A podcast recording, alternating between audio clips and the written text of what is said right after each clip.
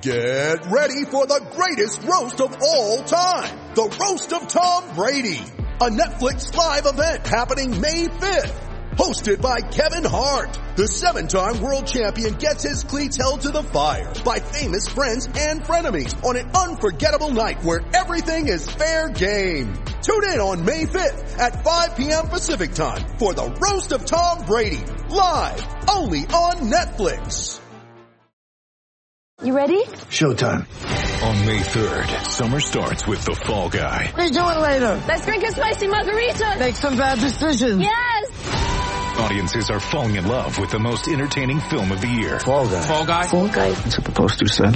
See Ryan Gosling and Emily Blunt in the movie critics say exists to make you happy. Trying to make it out? Nope. Because I don't either. It's not what I'm into right now. What are you into? Talking. Yeah. The Fall Guy. Only in theaters May 3rd. Rated PG-13.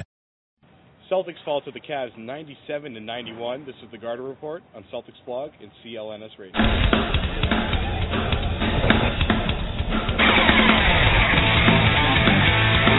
Garter Report. My name is Garrett White. With me, as always, Evan Clinton, and Jimmy Pisano, and a new member of the crew tonight, the owner of, or co-owner of CLNS Radio, my uh, my site, Nick Jelko. Thanks for coming on to the show, buddy. Pleasure to be Good here, to my be Here man. with you. Your hands are pretty sweaty. So They are. we're Well, gonna- I'm a little nervous. We're going to talk about Sitting the Uh, next game. to Jimmy. How could I Oh, not wipe this off on your sweater? blame him. Uh, so we're going to talk about the game. Sure. We're going to talk about what Doc and Jet said after the game about facing the Heat. We finally got them to say something. Uh, so we'll hear from them.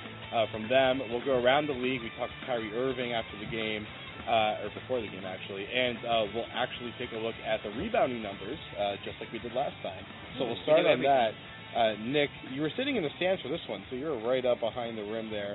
You got to see a lot of the rebounding action. I mean, what's what's the issue with the Celtics rebounding? And uh, I mean, Tristan Thompson obviously is the Yeah, issue. Tristan Thompson. But on top of that, Jared, box out. They don't box out. Mhm. I mean, they reach. Um, the only guy that really boxed out tonight was Shavlik Randolph. Everybody else kind of reaches. They don't shuffle for a position. They're not aggressive on the boards, and it's been the story all season long. Same story. We can repeat the same show over Yeah. and over. This is actually a clip from two weeks ago. It is. You're, we're fooling you. Yeah, and that's the truth. They need to box out more. They were dominated on the boards. And again, if Doc is going to preach pace, fast pace, what's the most important thing? Rebounding, outlet passing. Tonight, out rebounded 58 to 42. That's the story. Yeah, and Jimmy, I mean, they weren't getting the offensive re- or they were giving up too many offensive rebounds, so they weren't getting into transition enough. And you know, Right. they talked about that after the game.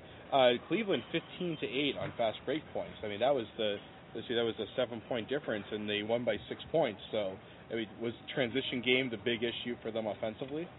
A little bit, and it's kind of interesting when you look at the numbers. I mean, the Cavs didn't shoot great. I mean, they shot 40% from the night, even lower than that in the second half. So you'd think with all those misses, you'd be breaking out off those misses and getting out. But like you said, they're not a great rebounding team. I mean, the Cavs get in there for some offensive boards, for some second chance points.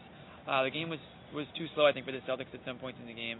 And the other thing that we didn't touch upon is, you know, without Pearson Garnett, they really needed guys like Green and Bradley to step up and push the pace. Well, those guys were in foul trouble all game, so they really couldn't be as aggressive as they wanted to be for a lot of the game, especially in the first half when both the guys those guys picked up two early fouls. Yeah, I mean, you really touched on something talking about transition because both teams shot poorly. They, they're both identical, 36 for 89, 40 percent. So there's a lot of missed shots, a lot of opportunities for rebounds, and the, the Celtics got some boards and they just kind of like stood around and then moved the ball to the floor slowly, and then Jason Terry would chuck a three and miss. The Cavs, the Cavs would get rebounds and they would get in transition, they would run, and they would get buckets in transition. The Celtics just weren't having any kind of activity to get to, to the rim. They were just kind of marching up the floor nice and Yeah. slow and then chucking a jumper. It, it's you know they're, they look like an old slow team right now because they kind of are one, and that's what happens when you're an old slow team against a young fast team like Cleveland. You're you're going to get smoked in terms of transition scoring. And one one big surprise was that Kyrie Irving did not have a very good offensive He had a game. bad offensive Yeah, let's hear what Doc had to say about that after the game. you, you think you're going to win a game when Curry goes four for 20. He did make two big ones, I think, down the stretch because that's what he is. Evans Kyrie goes four for 20, Yeah. and Doc said you're supposed to win when that happens. Yeah, you are. It's true. And, and you know, last time they saw Kyrie Irving was back in January, and Rondo was guarding him, and he went off for 40, and they didn't beat him then either. Uh, you know, this game you got Avery Bradley on Kyrie Irving, and Bradley did a great job. I think Irving made two threes. One was in transition, and one was off an inbound play. Bradley wasn't guarding him either time on either one of those shots. basically there were zero times where Kyrie scored on Avery Bradley. So it's really impressive defense, but yeah, just the rest of the team didn't really do enough defensively to stop the, the Cavs as a team. Uh, you know, you, you can't just stop one guy and win the game. It's got to be a team effort. And the thing about Irving, and like you said, I mean, Bradley did a really good job on him for most of the night. But when Bradley went out at the game in the fourth quarter with that injury, which was the bruised collarbone, Yeah. he comes back, and right as he comes back, there's Kyrie Irving on the court, hits that like small little fadeaway jumper to put the Cavs up. I think put them up by eight or something like that, just enough to really like end the game and end the Celtics threat. So I mean, that goes to show the type of player that Irving is. Like when he when he has an opening, when he sees a chance, you know, for him to make a difference, you know, he made the difference. And a- after a terrible shooting night, for him to come through like that, uh, you know, speaks volumes about him. So Joe shows two boxing out. What's your stat of the night? Tristan Thompson, 17 rebounds, Jared, on a night where Cleveland completely dev- devastated Boston on the boards. Another team beats up on Boston, 17 rebounds. That's my stat of the night. He beat he beat up on Jeff Green and Brandon Bass together. Si- He out rebounded two of our uh, frontline players and uh, made a fool out of our team again on the boards. So that's my stat of the night. That's a damn good stat. Now, J- uh, Jimmy, Proud of you for your Jimmy, I know. My stat is Thank a you. little more, just as much depressing, I would say. The Celtics shot 32.6% tonight in the second half. They had a really good first quarter shooting. I don't have that number up the top. Shame on me. But I think it was in the 60% uh, in the first quarter. And then after that, it was just slowly, just you know, downhill. I mean, they only scored 39 points in the second half. So, despite um, playing decent defense on the Cavs in the second half, they didn't play any better offense. So that's why they lost. Uh, 13 for 21, 62 percent I first knew it was quarter shooting. 60 plus. That's pretty good. Evans number. Hit me. Uh, I think I already mentioned this, but 36 of 89. The fact that both teams shot identical, I think that's, that's a really cool stat. You don't see it very often. Yeah. But you know, when, when two teams shoot identical, it's going to come down to rebounds and second chance points, and of course Cleveland had a lot more of those, so that was the difference in the game. I mean, I Or w- three pointers Also that. and free throws. uh, yeah, I mean, th- I thought that was the coolest number of the night, as long as we got it out there. But What for does me, it mean? For me, the uh, the fast break points, uh, 15 for Ah. the Cavs, only eight for the Celtics. And I don't. I mean, you look at the efficiency. Celtics go free, three for six on fast break. Cleveland seven for nine. So there wasn't a drastic difference as far as how efficient they were. Uh, but the the big difference was the opportunities. Was that the offensive rebounding for Cleveland? It just prevented the Celtics from get- getting into transition. The Celtics are really predicated uh, on, especially without Rondo, as we were saying a lot in February when they were kind of fresh without Rondo and were really fast breaking. They need to be able to get defensive rebounds and start transition off of defensive rebounds because their half court offense is, is it's a little bit in trouble right now. And you've got Jordan Crawford going three for 14 or six for nine, as uh, Doc Rivers would say. Uh, but you know, I mean, they they want to be in transition as much as possible to cover up a lot of the issues that they have with Crawford trying to run point. Uh, so they they're going to definitely need to get better with offensive re- uh, defensive rebounding. As I said, I never talk too long. I'm no of course bully. not. All right. They're on base with each other So at let's all. shut me up, Nick. who- Who's your baller tonight? Tristan Thompson. Who? Who? 29 points, 17 rebounds. Both career highs, by the way. Yeah, 10 of 17 from the field again for all the reasons you just mentioned, uh, rebounding, et cetera, et cetera. Thompson's my player of the night. Okay. Any disagreements from Thompson? Yeah, well, I'm just gonna just to be different because I like to be different. You I'm already gonna are. say uh, I thought what the Celtics got out of Shavlik Randolph tonight, in the amount of time that he played before he fouled out, which I thought was a travesty, that he fouled out in this game. Um, Should play smarter. I thought know. that I thought the Celtics got a lot out of him tonight, and they're gonna believe it or not, they're gonna need stuff out of him down the stretch and into the postseason. We Stuff? didn't know who this guy was. Yeah, three months We ago, a never month knew who ago. this guy was until, until like like you said a month or two ago, whatever it was. And now like they actually need him to do stuff for them. And But Jimmy also too, he's adding energy off the Oh, bench, yeah. and he's adding energy to the garden. Right, The no, garden I mean, gets excited when he's in the game. he's doing what what Doc wants, like Chris Wilcox to do, which is Right. like, be a presence much, down yeah. low, you know, box out, simple things like that. And he's the only guy boxing out. and they got and honestly what they got they got 16 points out of him tonight, which that might be a career high for Randolph, but It is. It is. It's a career for him, and and they didn't expect any points from him. They just want him to go in there and be a force and be a presence and grab rebounds. So I mean, anything you get out of him in the points department is a bonus. So he's my he's my you know uh, silver lining player of the game. But just uh, you were saying the, cr- he's a crowd favorite. The crowd loves three things: they love dunks, they love threes, and they love offensive rebounds. Yep. And he gives them one of those. What about white people? They love was those- going You there, love white Scal. people. I was- Somebody Somebody had to say it, Yeah, right? yeah, Let's yeah. Be honest. I, was, I thought you were gonna say that. But yeah, one of the three things had to be. okay, I was whatever. thinking it, but I didn't say it. Yeah. Okay. All right, so Thompson for They love- you. They Any, love any offense. fight on that one? Eh, screw it. I'll go Avery Bradley. I know he's been a terrible offensive player, but the fact that he held Kyrie Irving to four of twenty shooting, four of Yeah. twenty, he's Kyrie Irving, and you know Irving's a force in the fourth quarter every single game, and he scored what I think two in the 4th quarter Mhm. tonight. I mean, Avery was excellent against him, so And I'll that- give him a defensive nod for player of the game. Yeah. All right, that's let's- why he takes the bad shots because he, you know, creates so many bad shots on the other way. Yeah, if you could, if you could meld the offensive Jason Terry with the defensive Avery Bradley, you'd have the best guard in NBA history. Yeah. But you can't, so here we are talking about You- the defense. you would have- you would have Jeff Green.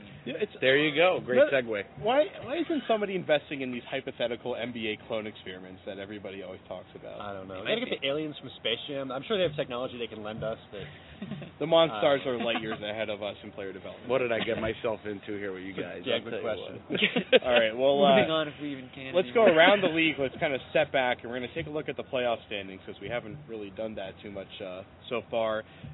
The Celtics have always been kind of saying they're not looking at seeding. Doc Rivers says he never looks at the standings, all that kind of stuff.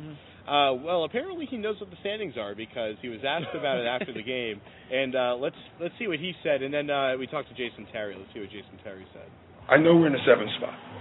Um, I know we want to stay out of the eighth spot. So there is a concern about, you know, avoiding, you would like to avoid Miami. Yeah, of course we would. I mean, but if we play them, we'll be ready.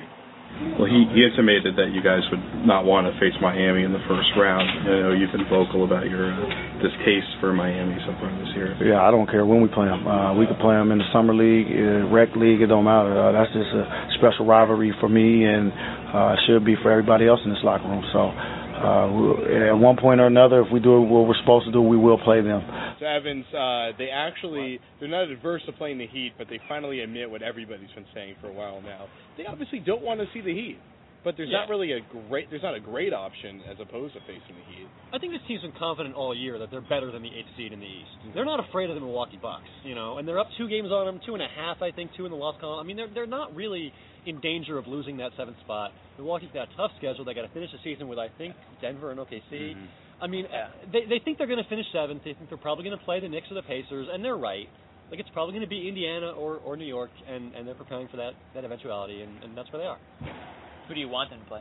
Who do I want them to play? I mean, I, I'm not a basketball fan. I'm just a writer. It But doesn't matter to all right, me. no, no, no, but but What's the Who best do they have the opportunity best- for yeah, them like- to oh, win? that question. Yeah, Yeah. the Pacers. I mean, uh, the Pacers are without. you Danny are Granger. a fan. Don't act like you're not a fan. What? You're No, a basketball don't fan. give me that. No, no, You're not no. a basketball fan. I'm a basketball fan. I'm a basketball fan. I'm not a Celtics homer like some people. I'm Well, just, I, I, but if if- if you were then. I understand your question. Yeah, I don't think they want to play the Knicks right now. I mean, th- even without Amari, the Knicks are in such a flow. They're just moving the ball well, and they're they're scoring in such a free flowing style. Their offense has been great.